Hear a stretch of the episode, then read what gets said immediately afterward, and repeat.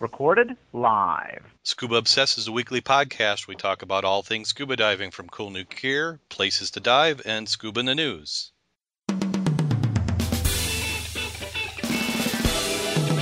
Welcome to episode 44 of Scuba Obsessed. This week in the news, we'll have diver stabbed in chest, water after the dark, and what kind of tweet is this? And as always, from the good side of town, I'd like to welcome my co-host Jim. How you doing today, Jim?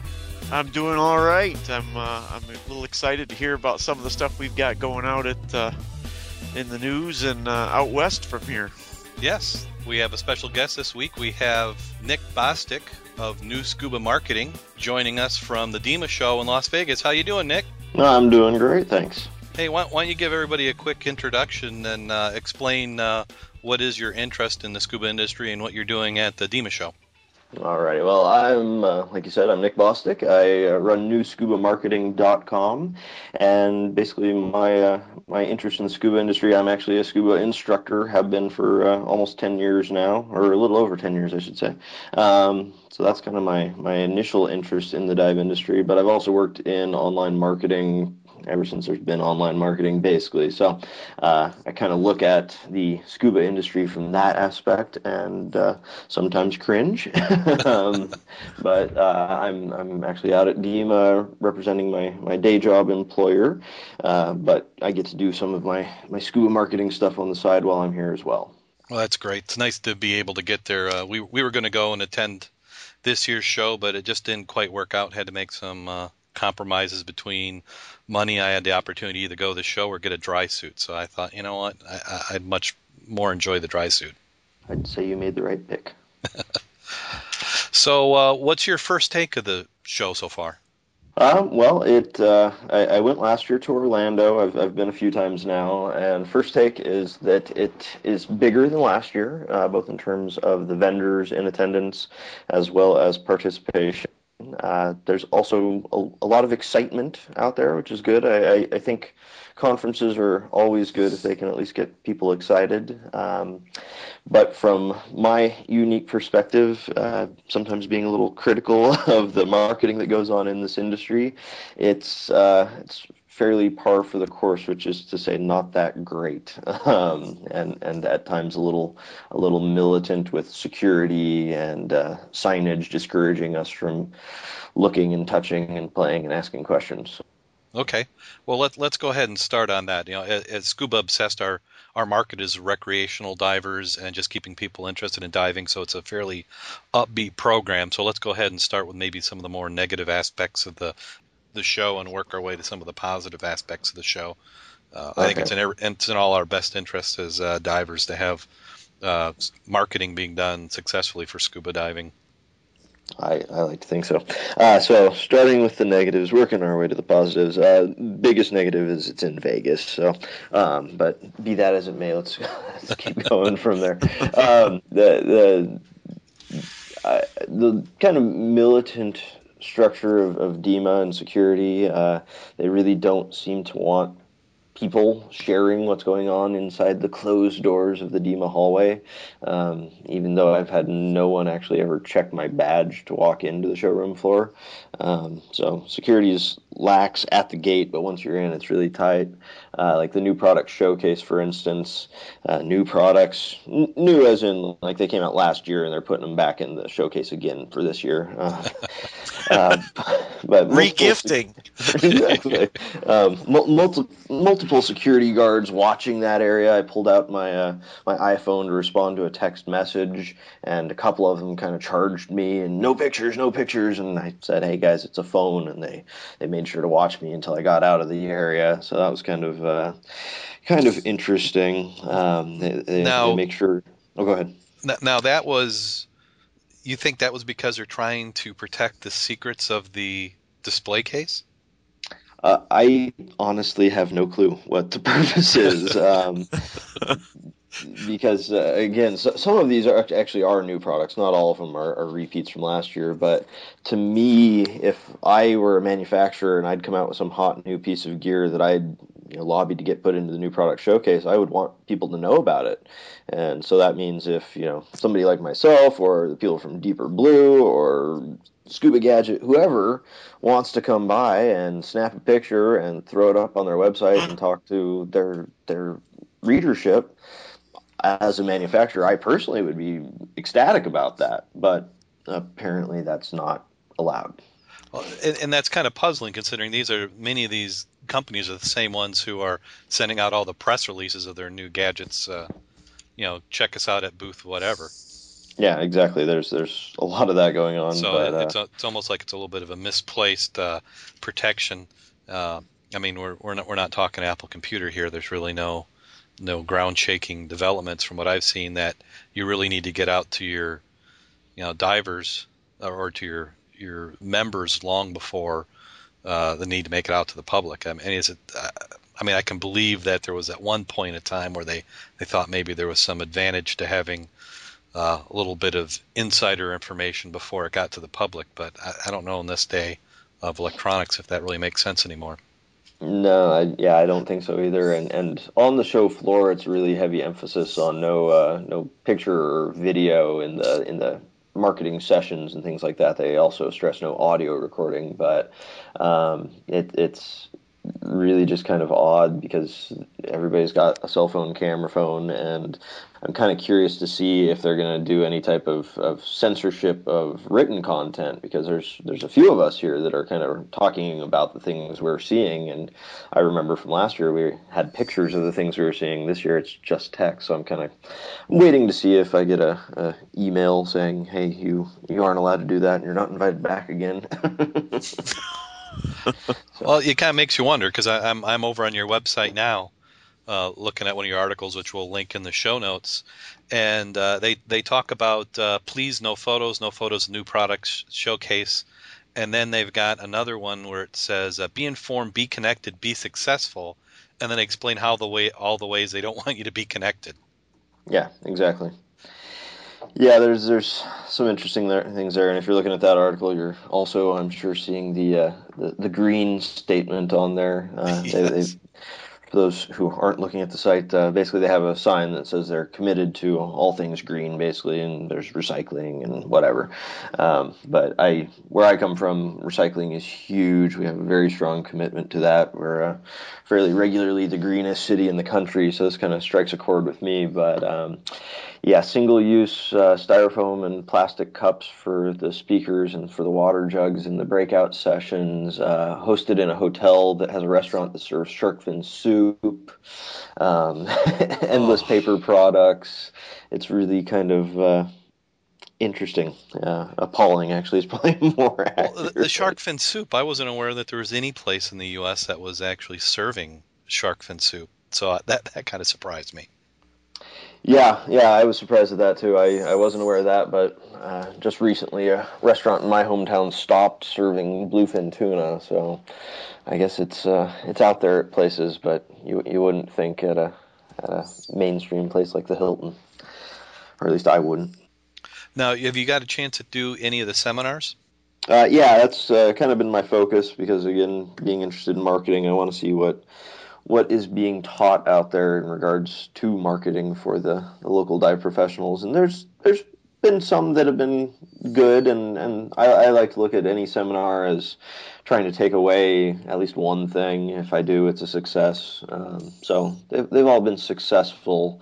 Um, I, I, just I, I don't want to be that guy that shamelessly plugs my website in every seminar, but I really hope that some of the people attending these seminars do come see kind of the, the truth of marketing in this industry um, because there's been some some inaccurate information being put out there by fairly large names in the industry. And I'm just I'm concerned as someone who loves this uh, this industry I'm concerned people are going to kind of blindly follow some of these examples and end up doing themselves a disservice instead of helping their business. So we'll see well, it's something about people getting together in the industry and then sharing best practices. I think that uh, you, they might make a misstep, a mis, misstep, and put out poor information uh, once or twice, but eventually, what works will will get out. I mean, it can't be kept a secret forever.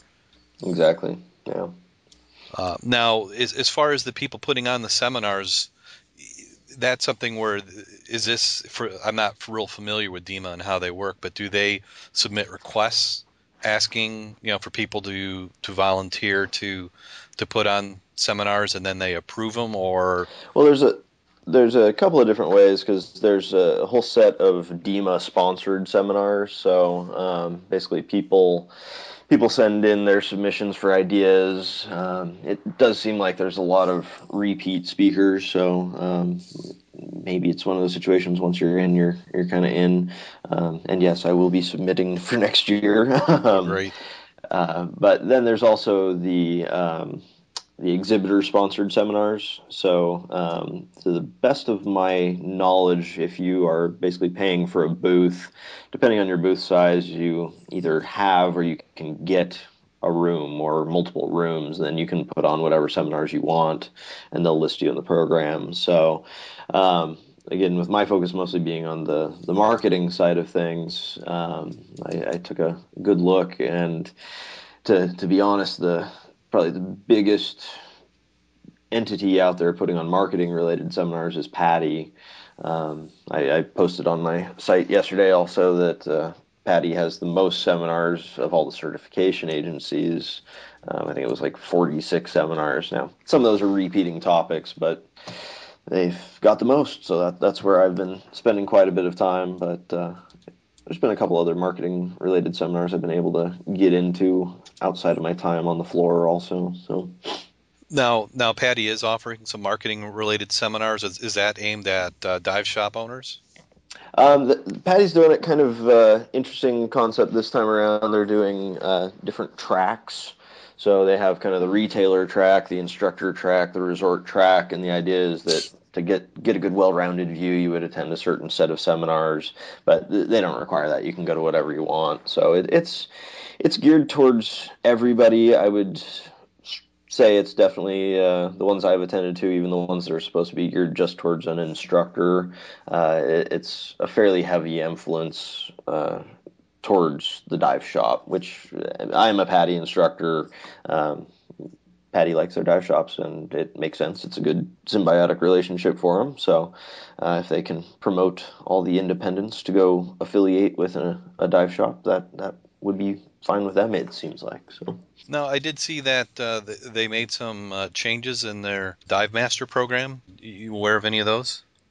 Um, actually, I'm uh, attending that seminar tomorrow, so I haven't, oh, okay. I haven't, been able to check out that one. But uh, another uh, one seminar I did attend that was a, a change that is kind of a, a cool highlight spot of the showroom floor. Also, was their um, it was, it was billed as their their tech rec update, but it really ended up being their rebreather update, which you know, I'm, I'm, I'm a guy and I like adventure sports. So rebreathers have always looked cool. I've never tried one out myself. Um, but the way the, the industry is going and what PADI is doing to kind of reflect that, that was interesting is they're basically breaking their rebreather training into recreational rebreather and more technical rebreather. And there's actually rebreather units out on the floor right now that basically you don't really need to know how to do anything other than put the mouthpiece in and mm-hmm. away you go. So so both the technology side that's fairly fairly interesting and fairly uh, cool to see. And then it's good to see PADI kind of updating their training to reflect that already.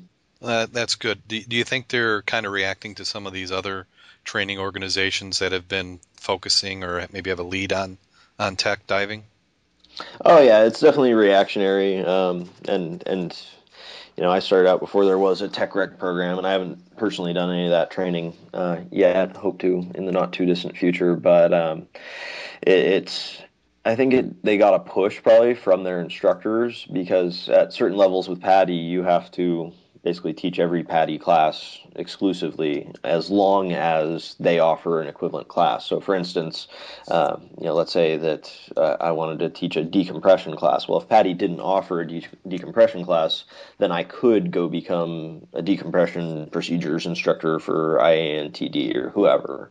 Now that PADI has those courses, as a PADI instructor, if you want to teach that type of class, you have to do the PADI class. Um, so it's it's they, they want to keep it all under one roof. And uh, from from several people I've talked to who've taken other certification agency classes and the uh, the new tech rec classes from the last couple of years, uh, people people are actually fairly happy with it. So um, it seems like they're doing a good job. Well, that's good. Uh, up up here, we're all diving here in the Great Lakes, and probably half the wrecks and a majority of the really nice condition wrecks are all at uh, below uh, technical levels. So you, mm-hmm. can, you, you, need to hit 150 to 250 if you want to get on some of these. So at least for us in the Midwest, it makes sense for, for that to become a little bit more prominent. Yeah. Well, and, and in the industry, they, there's a very direct correlation between additional training and additional equipment sales. So, um, you know, if you want to go that deep, you're going to have to get specialized equipment to go along with it. So, oh, oh certainly. Everybody wins. Yeah. right. Well, I'm it's still true. trying to. As we're buying the equipment, it doesn't seem like we win, but it's a it's a great hobby. oh come on, cool gear to show off to your friends. That's a win. That's right. oh. I'm dreading hauling around the doubles. So, uh, yeah. so is apart from the seminars, what are you seeing out in the show floor? Has there been anything uh, you know interesting or groundbreaking this year? Uh, honestly, not that I've seen yet. Um, the the show floor was only open kind of half day yesterday, and then all day today. So between seminars, I've I've done a done a brisk walk of the entire show floor, and um, I've done a slow walk of probably a third of it over again. Um, really, probably some of the, the biggest highlights I'm seeing is a, a fairly fairly strong showing of LED uh, technology for everything, uh, still cameras, video cameras, and it's gotten it's gotten bright. Um, I use a an HID light myself, um, and I'm seriously toying with the idea of switching over to some of the new LEDs because they're at least as bright and far more durable and, and uh, at least as good battery life. So that's kind of that's kind of a nice thing. And then, like I was mentioning earlier, the the rebreathers there definitely seem to be quite a quite a few rebreather booths out there. Um, I, I, one thing I'm a little surprised I'm not seeing more of is kind of travel friendly gear. Um, I'm personally on a little kick of not checking any bags if I can avoid it, um, and reducing my travel weight and things like that. Um, really the the only company I'm seeing that's really really focusing in on that is Aqualung, and they've kind of put together a whole package of gear that will actually fit into the overhead bin on most planes. So that, that's kind of interesting to see. But I'm again I'm surprised that I'm not seeing more of that because flying is such a pain. But uh, you know if we want to get to some cool dive destinations, we've got to use the planes and make it as easy and less hassle as possible. But I, am I'm, I'm kind of surprised on that as well. It seems like uh, most of the last year in the in uh, the dive magazines, it's uh, almost everything we've been seeing has been travel gear. So I'm surprised it didn't translate over to DEMA.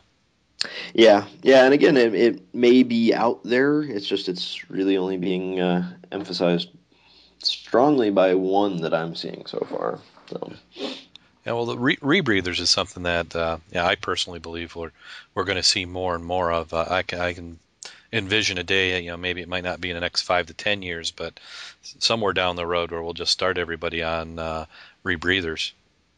Yeah, and that was actually a point that PADI made in the, their presentation was that they do see a point where even at the certification level, people are on rebreathers, which I, I think is kind of interesting. And I, I haven't gotten any price quotes yet. Uh, if, if, you don't have a little buyer tag on your name badge, you kind of get ignored out there.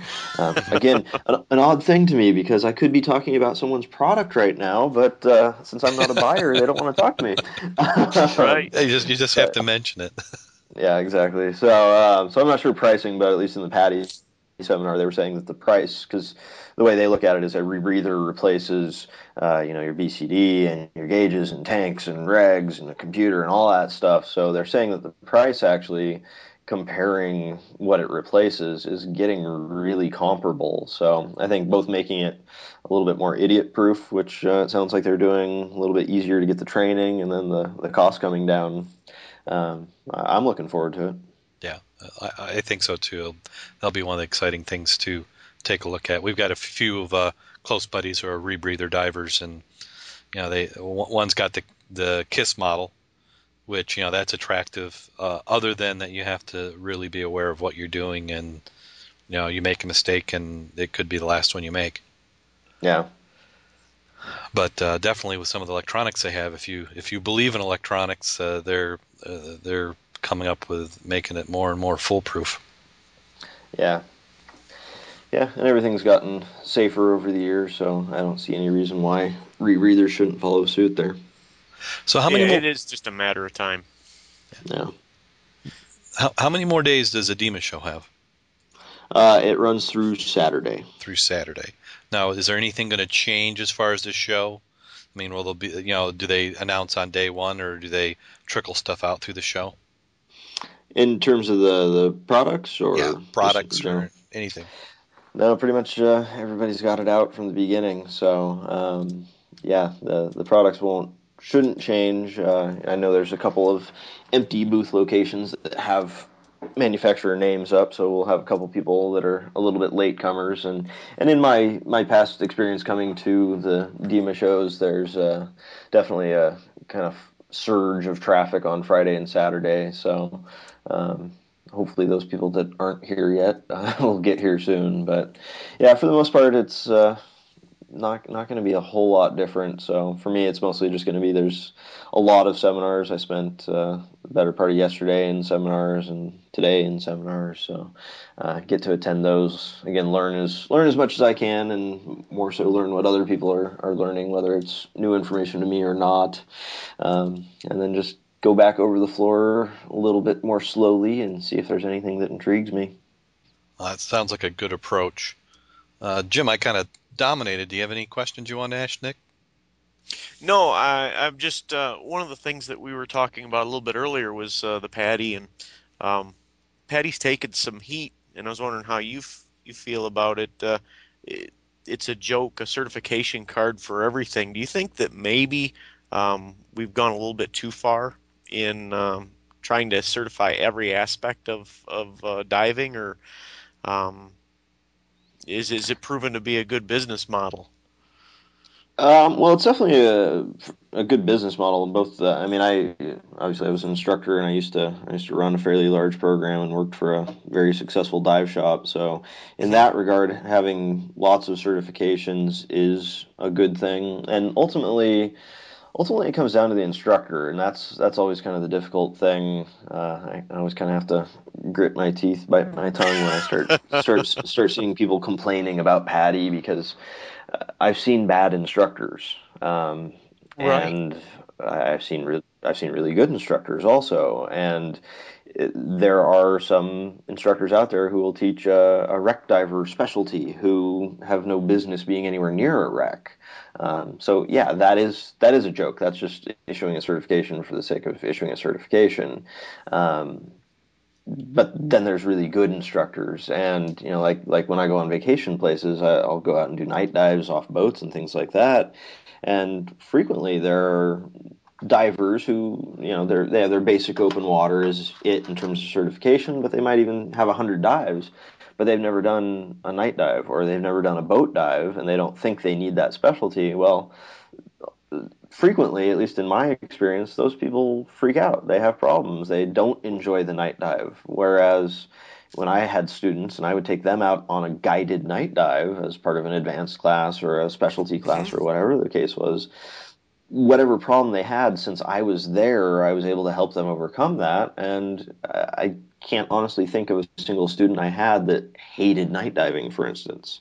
And most claim that's their favorite kind of diving. So, Right. uh, so I, I think the certifications themselves aren't the problem. Um, I think some instructors should go find other work. um, but I, I, I think PADI puts a lot of thought and a lot of energy in terms of the safety, but also the enjoyment factor. And you know that that's the tough thing is we don't we don't see the growth numbers in this industry that I think we should. I mean, I you guys do, I'm sure as well. This is the best sport, hobby, whatever you want to call it, out there. Uh, Right. This is wh- where we spend our disposable income or not so disposable income sometimes, um, and all of our free time. Um, I, would like to see more people getting into it, but you know we're competing with uh, skiing and snowboarding and rock climbing and skydiving and all those other things. So we have to make it as easy to get into while still being as safe as possible, while still making it seem adventurous without being you know too crazy. So. Uh, I like multiple certifications. Uh, it allows you to, to really kind of cater to your dive customer um, and give them exactly what they want and exactly what they're looking for. But again, I probably the biggest thing I would wish for out of PADI, especially, is uh, kind of an ongoing audit process. Right now, it's basically do you pay your dues every year um, and have all your students come back alive? Okay, you can keep teaching. Um, really, the only the only way that I'm aware of where you can lose your teaching credentials is if someone lodges a complaint about you, which is typically based on a injury, and I don't want I don't want injuries to occur. No, so no, you know, no, I, right. I, I don't want I don't want scuba instructors that I consider to be less than top notch to be put out of the industry because they lost a student. That that's not the way to. No, to, it's a little little too late. Things, yeah. Right.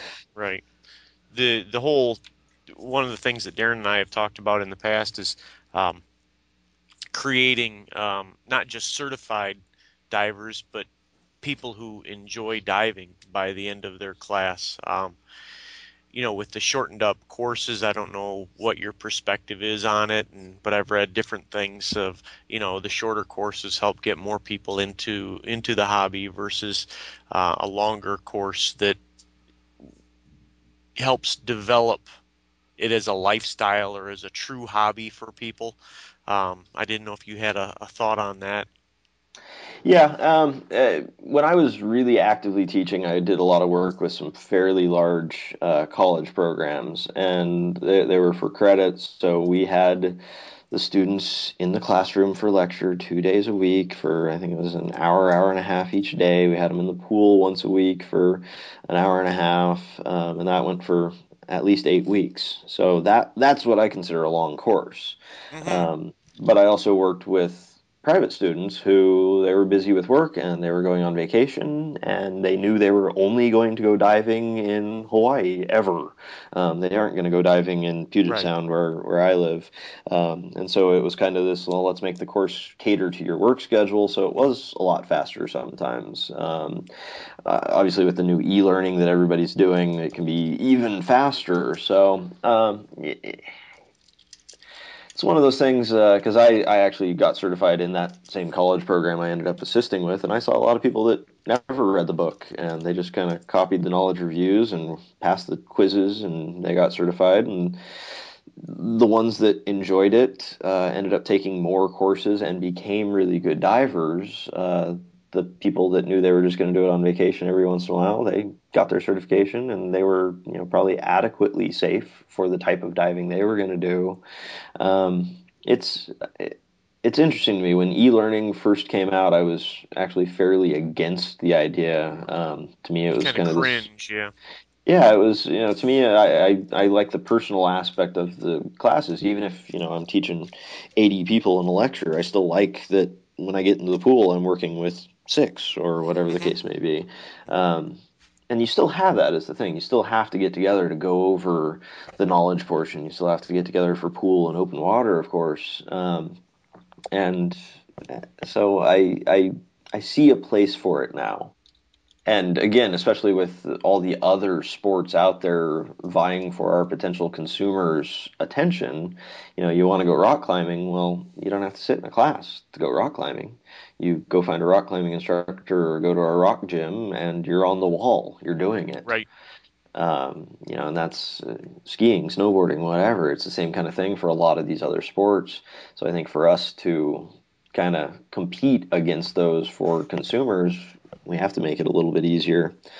So I, yeah, it's interesting. I, I, it's there's a place for it. Uh, I still, I personally, on a on a personal note, I like a little bit more of the the longer form with actual kind of class lecture types of things, and Right. All that.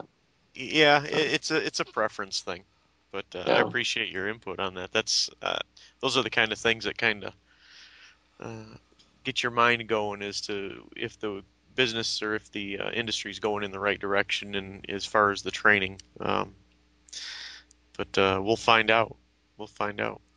We, we Yeah. certainly will. Uh, I'd like, like to thank you, uh, Nick, for coming on. Thank you.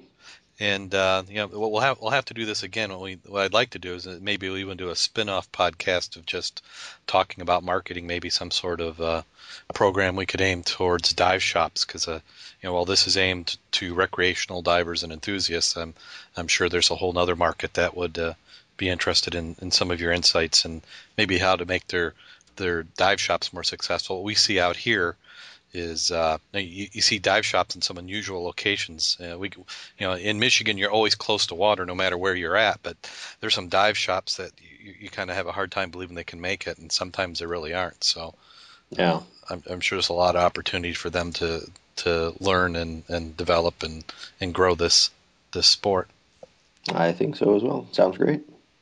Okay, uh, do you have anything you want to pitch, uh, Nick? Where where can people get a hold of you?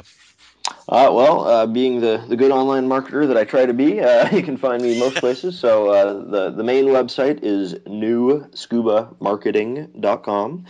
Uh, you can find me on Facebook. Uh, if you do a search, same thing, New Scuba Marketing, uh, or you can just go to facebook.com slash scuba marketing, drop the new on there. And then I'm also on Twitter as scuba marketing. So that's how you can find me. Great.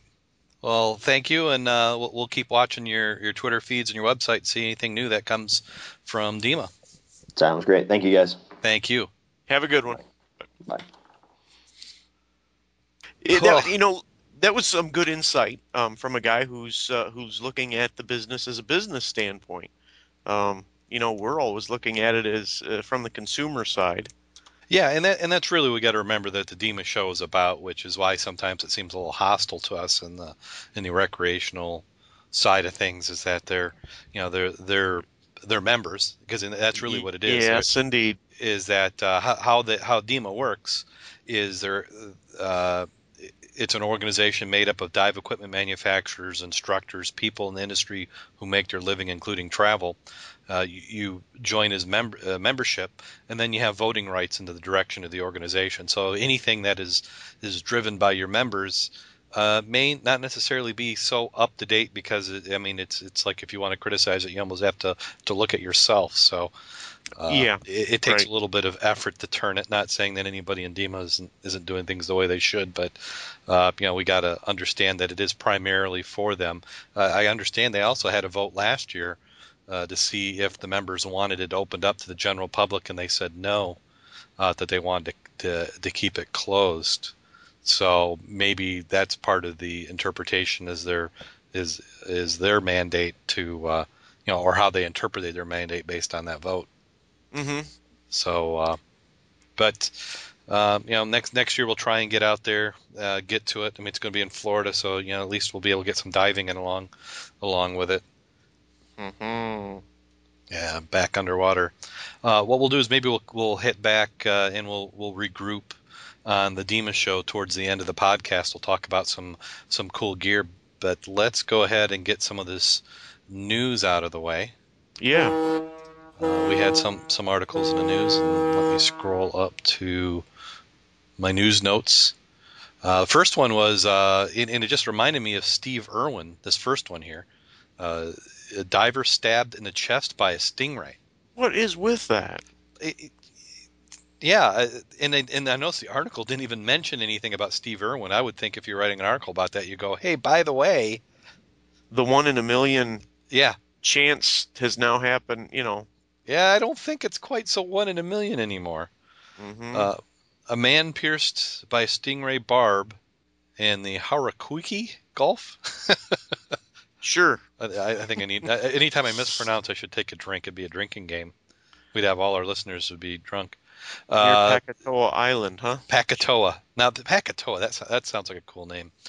Uh, about 1:30 p.m. and that was uh, this was last Friday, where this uh, actually happened, and he was airlifted off and uh, was in serious condition. But uh, he said he didn't notice the sting the stingray and swam over the top of it. Now, when he said swimming, I'm assuming he's in the water column, so he's not on it. Because most of the time, what happens with these stingrays is, uh, uh, it, you know, it's very low vis water. People are wandering around and they actually step on them. It's kind of, I mean, It's like, like a- stepping on a dog's tail and having Yeah. him turn around. yeah, Yeah, And, then- and, and understandably, I mean, that's their weapon of choice is that that barb, and they go and you know they they'll smack you with it, and that will hurt. And uh, but what, it what seems to be a, a freak accident is these uh, attacks which go in the chest, which it you know, I almost wonder if it correlates with size. You know, if you're a certain size stingray, just the the distance from where you tend to get stepped on into the distance to the person or the object just happens to be that chest height. But man, ouch. yeah. I mean, nothing, nothing quite says pain like piece of stiff cartilage shoved between your ribs. Uh, next article is uh, on California. Water after dark. California coastal panel challenges beach curfews, and we won't go through the whole details of this article, but basically in California. In the late 80s and early 90s, they were having problems with uh, the, the scientific term of riffraff hanging, hanging around on Hooliganism. Hool- hooligan, uh, those wild kids uh, out on the beach, you know, doing bonfires, uh, drink, uh, getting into all sorts of trouble, making noise, and uh, was actually turning some of the beach areas into less than desirable places to be. So uh, the local communities uh, cut down on it, and we've seen something similar here in Michigan and other places. And what happens is the first community you know, if you spread it out all over, you know, everybody's got things, and if you deal with it, it's fine. But the easiest thing to do is just put a curfew on a location and say nobody can be here past a certain time. Well, what that does, if you got to pick between two beaches, which one you're you going to choose? So the ones who Yep. want to be out. So what you start doing is once one does it, the next one has to do it, or they end up with all the rejects from the previous beach. So and then it's hooliganism concentrate. yeah, exactly. It's like you know, you know, a couple hooligans. That's just a annoying. That's a the guy you call a jerk. But uh, you get Right. too many, and you got a gang. So that's what happened. Is that pretty much all the beaches uh, between midnight and five or six a.m. were closing down. And what had happened is the courts out there were saying, you know what, you can't, you know, you, you, you this is public property. You can't restrict the access to it. And then in some jurisdictions, they even even went farther, where they had uh, they interpreted that there's like the boardwalk, you know, the uh, the the area that is not the beach or the waterfront, where they've Mhm. got uh, the boardwalk. They even had earlier times than that, so they're chasing people off the beach even before their own rules. So what's going on is, uh, it, you know, you fast forward ten years later to now, and uh, the state is getting back, and there and there's a challenge between the state and a local jurisdiction saying you need you need to loosen it up. So there's a battle going on. So we'll have the article if you're out there. Uh, what it- what brought it to my attention was they were talking about scuba divers, and some communities have actually uh, made exception for divers, or if your point is not to be on the beach, like if you're a fisherman or something, and so you're you're just crossing the beach, that's fine. So yeah. I mean, I'm, Well, I I-. Go ahead. I know a couple scuba divers, and I would say that the percentage of riffraff is higher among the scuba divers. The percentage, I mean, so um, Un- you know, unless you're a local jurisdiction, don't listen to them. But yeah, I can Um, uh, yeah, yeah, we- just- we resemble that remark there a little. you bit. know, uh, but no, you, you're right. I mean, it's it's just a matter of of uh, mm, it's a knee jerk reaction, I guess. Yeah, uh, I, I, you know, there's a limited number of law enforcement, so things get out of hand, and and people like to to party and you know be down there and have bonfires and stuff on the beach, and so you know it makes you wonder if there's just some other ways that, to to take care or deal with this or. You know how it happens. I don't think we've got an answer for it, but uh, I like the fact that there's an exception for scuba divers, and maybe you you make an exception for the activity or or how about here's an idea how about you stop you the people who are causing the problems Mm, You whoa whoa. uh, Have you looked around at the, the at the the political correctness around here that you can't do that. You can't. You can't go after. You can't make people responsible for their own actions. Oh, You're you're all line. I guess so. Well, this next one, uh, maybe if they're if they decide the divers are part of the problem, maybe this next tool will come in effect. It's uh, what kind of tweet is this? A focused blast of noise could stun scuba diving terrorists. So if, if we were out there in the water, they could just go, "Hey, you guys, you're out of control," and then we would float to the surface, kind of like dynamite on fish. You know, I was sitting at the, I catch up on my news uh, during my lunch break, and uh, this is one that I had read earlier in the week, and I'm, oh, wait a minute, that'd hurt. Well, that's what I'm thinking. I'm like, you know, who's they've got to do some sort of testing on this. And I'm thinking, you know, if you're in the military and you're a diver and you know they go, "Hey, we got this new weapon." You're going to go in the water and we're going to focus these waves on you to incapacitate you. It might hurt a little bit. Be uncomfortable. But what this uh, what they're trying to do is a study which was presented in November 16th in Cancun, Mexico, which is the best place to to uh, open uh, to talk about any study, I think, on the beach with the margarita. Uh, they they said that the device is a targeted blast of sound long enough, large enough, loud enough, loud enough. Sounds loud, not large. Uh, loud enough to cause disorientation and dizziness. Uh, so, but I, I'm- I'm still trying to. They make a point in here saying it wouldn't. It would only be the hostile diver, not the friendly diver. And I and I understand. I don't think that, it's that smart of a system. well, they're talking about you know, but how? I'm not so much worried about the system. So say you can target it. Say it's like say it's like a rifle, and you point it at somebody, and it's going to get there. I have a hard time when we're diving together in a group, keeping track of my buddy. I mean, yeah, I, I- Um, that's that's me. that's you, yeah. But so it's I- like you know you're trying to go, okay, who's got the yellow hose and this. So I'm picturing how are they picking out of the divers in the water which one is the hostile and which one's the friendly. I'd have to say I mean, is this like the Revolutionary War where you got everybody, you know, you had the bad guys are in red coats? Sorry if you're in the UK, we we'd be the bad guys. Uh, but I mean, how does how does that work? How do they target that? That's that's my whole thing is, you know, I can't picture this punch people in the bay and then somebody goes, "Oh, by the way, Al Qaeda's coming in through the bay, so let's blast them." It's there, there's a there's a part missing. I, I don't I don't know how they would do it.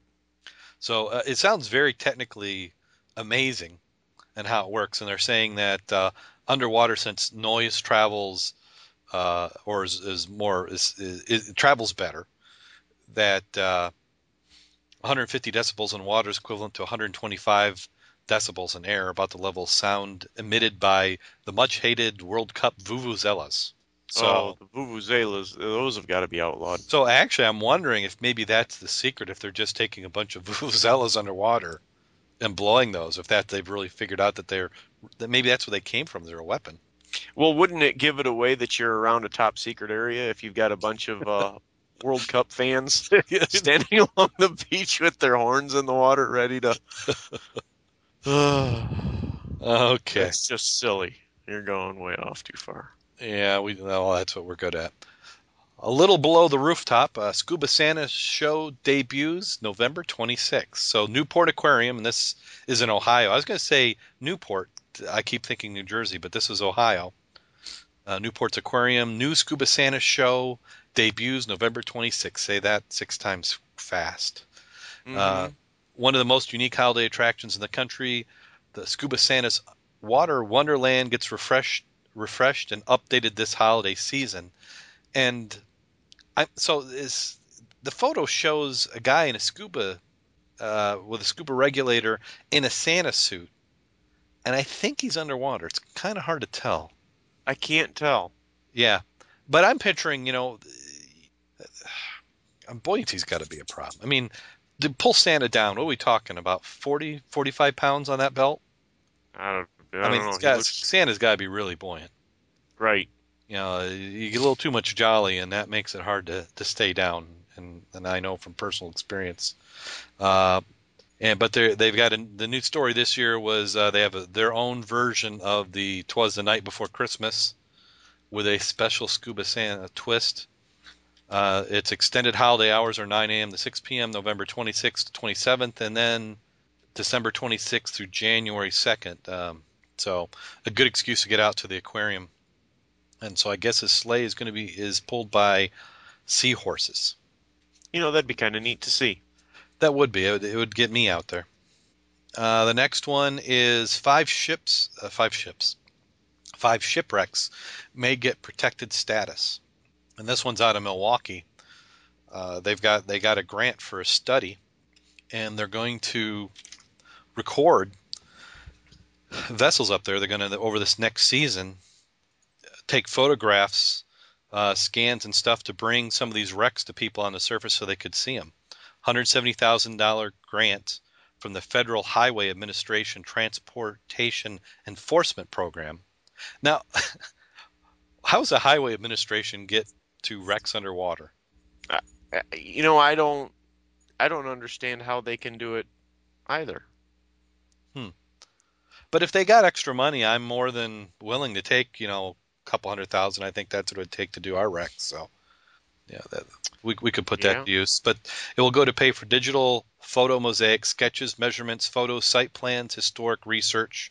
The digital photo mosaics illustrate the wreck as how it looked by piecing together hundreds of photos taken by scuba divers. Divers will measure and sketch the wreck. Uh, the surveys and documentation will be used to nominate the five wrecks to the National Historic Register places. Uh, one of the wrecks is going to be the SS Milwaukee, uh, which was a uh, it carried rail cars, kind of like a cargo carrier uh, across Car ferry. hmm Car ferry. That's that's what I was looking for. Uh, the EMBA, an early self-loading vessel that was scuttled in 1932. Uh, the Floretta, an iron ore schemer wrecked off the Manit- Manitowoc. Uh, the American, America, a three-masted freight boat, sank near Kewaunee in 1880, and Lakeland, an iron steamer, uh, lost off Sturgeon Bay in 1924.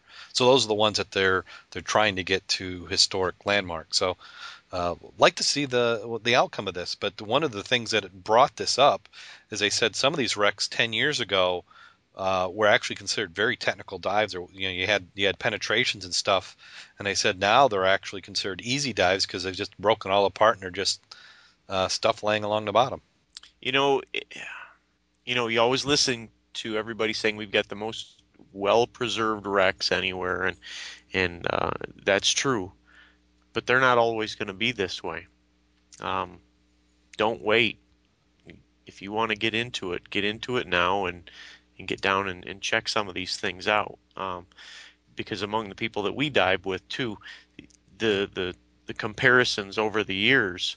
Uh, I wish I would have seen a lot of these things five, seven, ten years ago, because you never will again. No, that, that that's a great point. I we need to get out on them. It makes me all that much more anxious to get that dry suit and start hitting some of these uh, deeper depths and maybe get into some of that tech diving because you the, the weather's getting on them. Yeah, you, they're right. You know, Lake Michigan, they you know the same wreck in saltwater might have been gone, you know, 30 years ago, but we still got it here. But they they won't last forever, at least in the condition that they are now. So uh, go out there and uh, get your certification if you haven't done so, and find somebody to take you on some of these wrecks because you definitely do not want to miss them. You got them in uh, uh, Wisconsin, you've got them in Illinois, you got them in Indiana and Michigan, Ohio, all there along the Great Lakes. Uh, and we're a little partial to Michigan, so if you, you want to come up and, and take a look at those, uh, you can do so. No doubt. And uh, this next article, which uh, I snuck in, which is from uh, last week's show, I was, I was going to talk about. I think I even promised it, which is I'm, I'm known for doing, and then we didn't come back and, and talk about it. Was uh, uh, an environmental story where they're using these uh, the the currents, the tidal currents, and they've got uh, look like wind turbines in the water.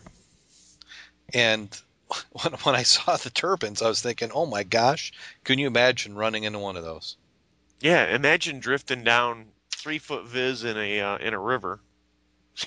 Whack. Yeah. So I'm, I'm hoping they're taking some of that into account. So uh, go ahead over the show notes and you can see these. It's our turbines in the water, and uh, you know it's great for being green. And I, I, I think that if they're smart about it or position them right or somehow mark them, uh, they'll be fine. But I mean, and, and not every, not all diving is really optional. If you're a rescue diver, if you have somebody that falls into the river, you know you're going to have some safety people in the water, and they don't want to run into these things any more than uh, some of us looking for bottles. So uh, I hope they're taking that into account. I, I would hope so. Uh, did you want to talk about any of the the DEMA gear that was uh, Um, listed, or Yeah, mm, eh, yeah, no, no? Okay, yeah. I.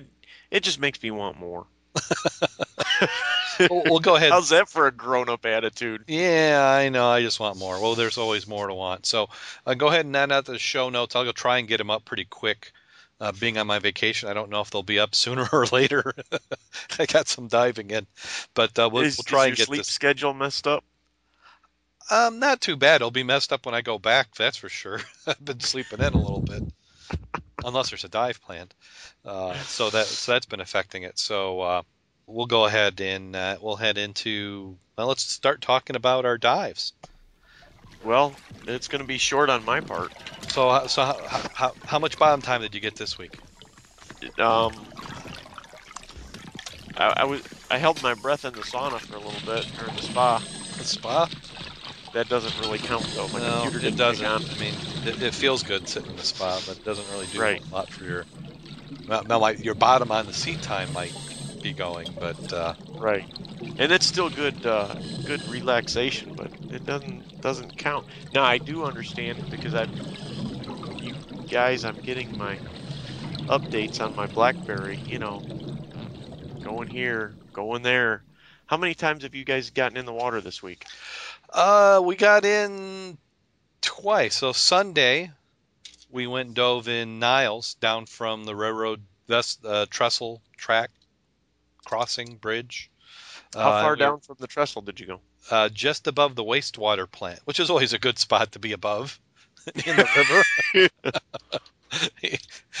so uh, yeah, but uh, there's there's a road down there, and there's uh, a ramp, uh, a little boat ramp there, and we went in, and there's a good spot for some bottles. Shh, So we won't tell everybody where the secret bottle spots are, but uh, got in there, and the viz was much better than I thought. You know, you, you- nice thing about a river dive, you know, it's like like they always say, it's not necessarily about going deep. I like seeing something interesting. It we came the right time of day. It was about 1:32. We we didn't really have a super well planned, meaning that there wasn't a lot of lead time, but it was it was nice and and sunny out at that point of the river. So the water was penetrating good. You could see from the shore pretty much the bottom. We were, you know, anywhere from eight to 15 feet. I think Matt got a little bit deeper than I did. He went out in the middle a little bit farther, probably to stay Yeah. away from my muck. Is But, the uh, current slowed down a little bit, or is it? Uh, There was how's it running? for as narrow as the river is at that spot. There was not a lot of current. It was really slowed down. It was clear. Yeah. I would say there was a good, you know, and and everybody in the rest of the, the country is going to laugh. Great viz at probably six to eight feet. So- You know, that's not bad. No, that's not no, bad. no. what was uh, the so uh, what was the water temp? you know, I, I I have to look that up. I'm not sure, but it didn't feel too cold, so I, it felt like 50s. So uh, it, it wasn't too bad. Uh, you know, i i if I'm seeing something interesting, and we did normal uh, cold water priming. I had my long johns on. You know, Yeah. gears all tied up the way it is. Uh, Max giving me grief in. because I don't have the really thick hood, but Right. uh, I, I, warm. But I was finding stuff, so I found some bottles. Uh, you know, a chlorine bottle, a beer bottle was embossed. I found a milk bottle that oh, the top was broken off it. Otherwise, that'd have been quite. It was quite unusual. It was multifaceted, so I had a lot of shapes. You know, we're talking late 1800s, I believe. So. Uh, now, this just in from the chat room um, saying it was 41 degrees on Wednesday. yeah, and I got to go back through my computer and make sure because it just does not seem possible. But uh, you know, on the quick post dive check with somebody asking, that's what it, it went. So I've got Wow. to manually go through the computer. The battery's getting ready to die, so I need to Mhm. to get all my stuff off there. But yeah, it, I swear that's what it said. 41. I didn't. It's hard to believe it's. It can't be. I mean, I just. I'm, it's like I'm in denial. It can't be 41. it's So- getting it's it's turning to winter. but it was cold. I can tell you that. So uh, we went from that nice river dive on Sunday to, you know, it it beats working. So don't get me wrong. You know, a bad day diving that you can come back from uh, still beats the best day at work. So, Right. uh, but we did uh, kind of location a turkey dive, a kind of little pre. Uh, went in and um, we were gonna. I was planning on doing a drift dive uh, down to the bridge and back. Um, Mhm. Went with Mac again, and you know I got down in the water, and there's sediment from the surface all the way down, just suspended in the water. So the visibility is three to four inches, similar to that one earlier in the year when we did the dive in the river. And we hadn't Yeah. had any rain. You know, I don't know what changed. Uh, I had vis, and I had a dive light. You know, I turned the light on, I turned it off just to see if it made a difference, but it was bad, and it's real silty. You know, it's like you touch anything in the bottom, and it swirls up like smoke. So Yeah. The you know after seeing uh, the the river up at Sheboygan, um, I'm convinced ours isn't the pristine river that I thought it was. Yeah. Well, even Mac was saying that up in Sheboygan, he says that's even getting silty. That's kind of a trend, and I can't. Wow. Yeah, but uh, yeah, it, it was it was pretty bad. I I I started off going downstream, and Mhm. I probably made it, you know, 50 to 100 yards, and I just the flow. I was just in my own cloud. I was kind of like Pigpen on uh, On peanuts. on Peanuts. Right. Yeah, I just had that cloud I couldn't get out of. So I said, you know what? Yeah, it's just not that fun. You know, I can't see anything. I'm not finding anything, and the bottom is pretty sandy there. You know, about most of what I was finding was leaves. Yeah. So I said, you know what? I'm going to head upstream, and uh, I got away from the wall a little bit more into a little bit stronger current was actually better and uh, I I buoyant gave myself a little bit extra buoyancy, which I usually don't do in a river dive. Is you like to be a little heavy, but I got up off the bottom, and that seemed to help a little bit. And uh, the current was I could swim against the current, so I took my time and I kind of like slalomed like your skier going down the course. I kind of did that coming up, so I covered. Yep. Uh, Yeah. I did. I did find an old sign that somebody had ripped off the uh, uh, the banks and thrown in there. Uh, I would say it's been in there maybe a couple, two or three years. It's one of the no wake signs. So uh, it pretty well mangled up and uh, can't be reused. So that's that found its way home with me. That'll be cleaned up and hung on the wall. right. Uh, but uh, yeah, I, I I pretty much decided I had enough of hauling that sign around. Uh, came up the side and I was right where I went in. And I said, you know what? I'm a little cold. That's enough. So about a 20, 25 minute dive. I started with uh, 3,000 pounds of air and I came out with 2,000 pounds. So I did pretty good. Probably about 12 to 14 feet depth, but still a great dive. And then I, you know, I, I looked down. I could see Max flag all the way down there by the the bridge. I went down and he had found some stuff. Uh, you know, the the uh, fishing poles and uh, I'm trying to remember what else he had. Fishing poles. That was, that was I think it was a three three fishing poles what he found. So, Wow. but a good dive. And then, as always, some of the best parts of the dive is afterwards. So we went into a, a nice diner downtown uh, Benton Harbor there, and had a big bowl of uh, potato soup and oh, uh, some coffee. And they had some excellent coffee. It's like mm, nothing better than a, a cold dive followed by some hot soup. Yes. So that was uh, that was great. So that was uh, that was pretty much my dive. Um looking forward to I, I got tomorrow off, so we got to figure out uh, where we're going to go for that. And then MacDo Friday, Saturday, Sunday, and Wednesday. And then along with that, we also had the Mud Club meeting. Uh, updated the logo over there, so if you Yep, want to see it what that great. looks like, yeah, thank you. Uh, it it turned out rather well. I'm getting yeah, I'm an old. Uh, I, I I for years was a, a a typesetter in the printing business, so I got good at that. And as I as I've moved around to different careers, all computer related, uh, I I kind of got out of the practice. So I it's kind of been fun this this week to get do some of the things that used to be work but now are fun. How how how weird is that? it's not weird at all. yeah. Not weird at all. Uh, so, oh, and then Max says he likes the logo, so thanks. So head over there if you want to take a look at the at our dive club, uh, mudclub.scubaobsessed.com. You can head over there and uh, take a peek. Yeah. So uh, you guys have uh, obviously nobody's diving this weekend because you've dove so much this past week. Um, that's too bad, Do You think so? isn't it? I mean, I, thought Would that guys would were- that preclude diving on Saturday? I don't know. Well, I guess if you guys, you know, maybe we could talk about doing a dive on Saturday or Sunday. Oh, certainly. So yeah. I mean, my only thing is I can't do one late Saturday or early Sunday, but I could do one early Saturday or late. Late Sunday. Hmm. So uh, Max saying Niles Area River. I, I'm up for that again. I, that was a pretty good uh, dive. Right? Oh, he's oh you're saying Saturday or Sunday. It's like a, I, I just, it's like I'm I'm looking through your mirror. I'm watching a chat room as as we're talking about stuff. So Focus. yeah, so Focus. focus. Yeah, don't get distracted. Squirrel. Um, so uh, yeah, yeah, we'll have to do that. Um, so we'll go ahead and make plans offline. Follow us if Yeah. you, if you want to keep uh, keep track of what we're doing. Uh, follow us on Twitter. Uh, I like to post a lot of that stuff on there. So Scuba Obsessed is the Twitter for the show. Uh, we've also got you can follow me directly. I'm Darrin Jillson on Twitter, D A R R I N J I L L S O N, and uh, Jim is J Kliemann, J K L I E M A N N on Twitter. You can also follow us on Facebook. We like to have some more fans over there, so go ahead and uh, like us, and also tell your friends about us. Uh, so it's at facebook.com forward slash scuba obsessed. You also have the Scuba Obsessed website, scubaobsessed.com. Uh, if you get over to iTunes, uh, take a look over there, and uh, we love those five star reviews. We'll, we'll read your comments, or at least the best comments from the iTunes reviews. And also this week, Jim, if you um, you got a BlackBerry, don't you? I do. Uh, I tried to add the podcast to the BlackBerry service. There's a podcasting service for BlackBerry.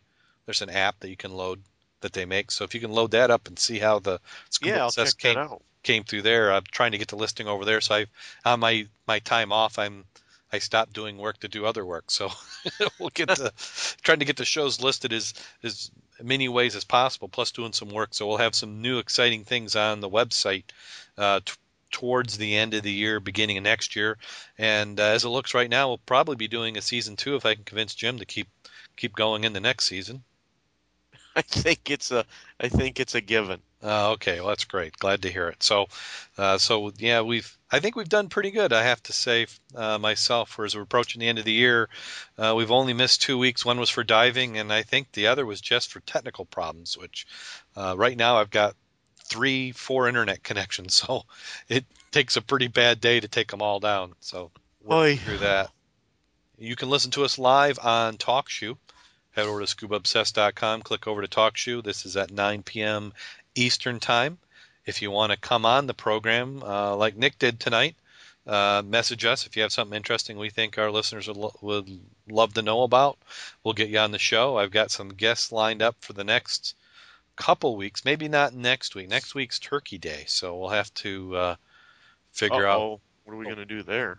yeah, I don't know. Well, I'm probably gonna eat some turkey, but uh, about that time I'll be ready to, to come and talk scuba. So uh, if if you can get away get away from uh, family and turkey for a little bit, uh, I'll bet you I can. I might. You know what though? I'll probably doze in and out, but all that uh, yeah, I know what you mean. So uh, we'll have to do a turkey day special, and then we got the turkey dive, which we know that's one of the nice things about Turkey Day is we know we got that turkey dive on uh, the Saturday. So Right. that's a uh, club river dive.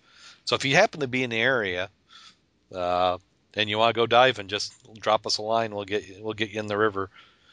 Um, it's a river dive. So that's coming up. Yep, and uh, it won't be long, and the ice is gonna start coming on uh, on the inland lakes. Definitely changing the style of diving. The boats are starting to be put away for the year. Uh, it's so sad to see, but uh, yes. Yeah, I- I'm already thinking. Well, when did we dive on Havana this year? I have to go back look through the episodes, but that has to be about March. Yeah. You know, yeah, I think we- it was. I think we might, if provided the ice is off the lake, I think we need to do it earlier this year. So maybe a little uh, bribing, but we're going to get in the water uh, every month, and maybe uh, we're thinking about doing some stuff for some of our fans out there. Maybe we'll have some sort of certificate or award or something for if you're truly a scuba obsessed diver. This Uh, is not just for the faint of heart. No, no, you have to you have to and we're not talking it won't be anything too technical. You don't have to be a you know, dive down 300 feet or you know, lift weights or raise a ship or anything. We're just talking about you be scuba obsessed, you get in the water, you know, every month or do something. We'll come up with some criteria and some way of verifying it and we'll we'll at the end of next year, the end of 2011, we'll award our scuba obsessed divers of the year. We'll we'll have a, a special show for them. So uh, that's something to look forward to in this next year. We'll have to we'll have to think of some ideas. That'll be fun. And then uh, hopefully this week, I, it's my vacation's running out, but I want to get some uh, logo stuff done. so I uh, got some ideas for uh, t-shirts and hats and swags and, and all that sort of stuff. But man, this this vacation thing, I, I'm I just I'm not I'm not good at it. I, I think I need You just don't have time for it. no, I, I need more practice. I think I need to take two, two or three more weeks off to really get good at this uh, Mhm. uh, scuba vacation stuff. That's our other podcast, Scuba Vacation. Oh, Ooh, that's an idea. So, if you happen to be in a tropical location, you want to give us a free, you know, two or three weeks in airfare, we we gladly, Yeah. Gladly mooch. Yeah, we'll we'll mooch. We're we're we're good at that. So, uh, Oh, well, I'd like yeah. to thank our chat room. We had uh, Mac, uh, Diver Down, uh, Jim, and Craig in there. And Craig seemed to like the way I pronounce his name, Craig, which uh, was that funny Midwestern accent. Well, you know, it's always coming through. Yep. And then, uh, did you happen to get a look at that uh, cool gear? Uh, that link I sent. I'm, I've started a new Clive Cussler book, Crescent Dawn. Yes. I did.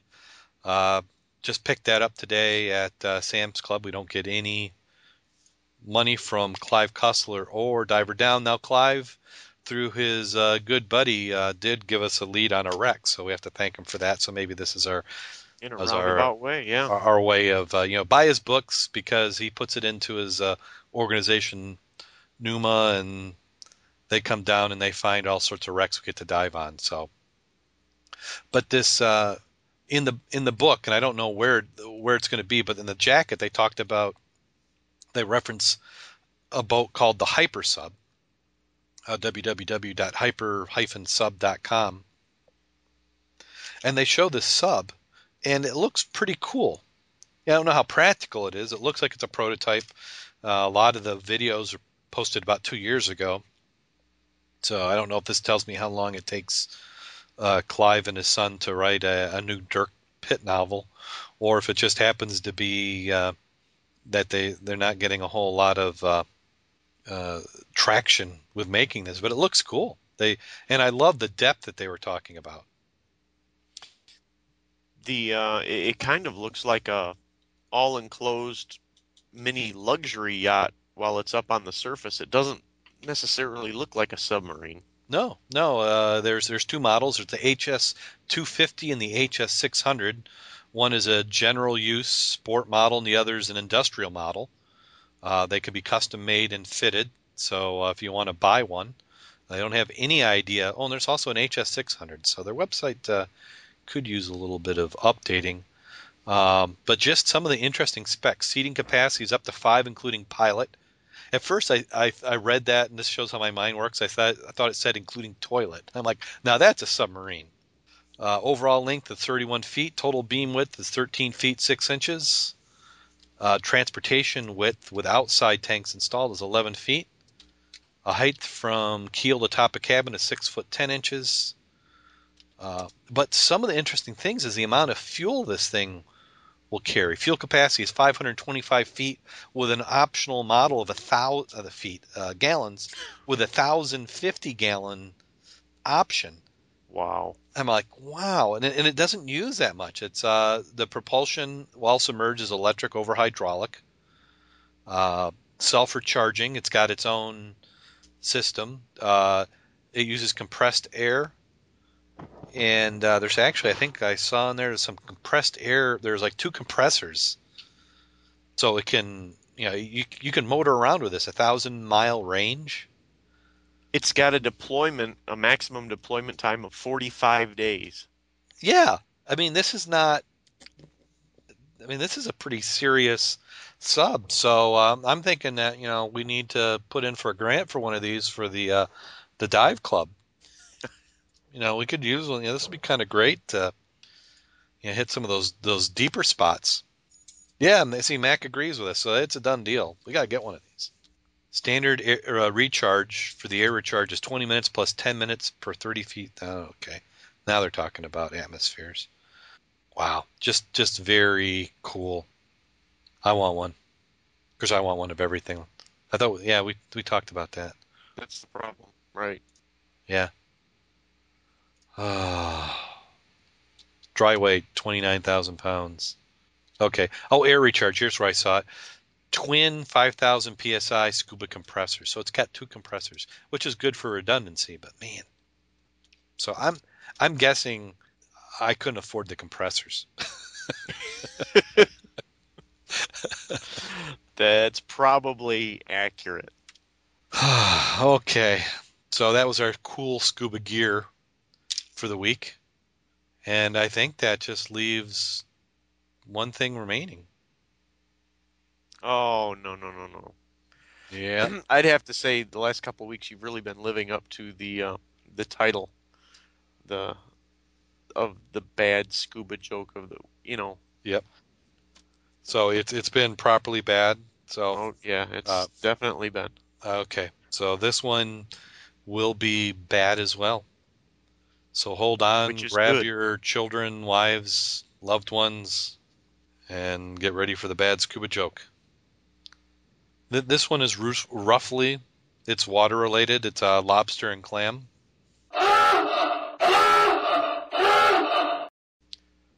Once upon a time, there was Larry the lobster and Stan the clam. They were best of friends. One day they were both killed. Larry the lobster went to heaven. Stan the clam went to hell. Larry the lobster missed Stan the clam so much he asked God if he'd go and visit hell to visit Stan.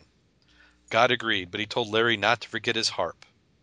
Larry the lobster agreed, went down to hell he went. When he found Stan the clam, he had his own disco in hell. Larry the lobster had such a great time with Stan the clam, he lost all track of time. Larry heard a voice of God saying, Larry, you must come back to heaven.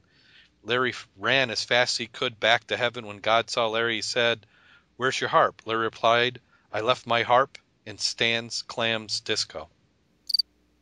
Hello? Hello?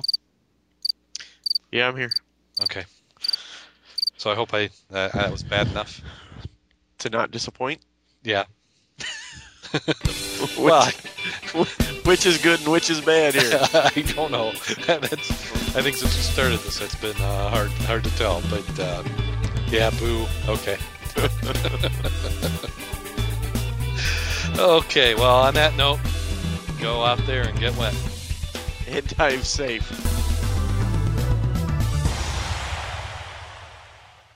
Call recording has been completed.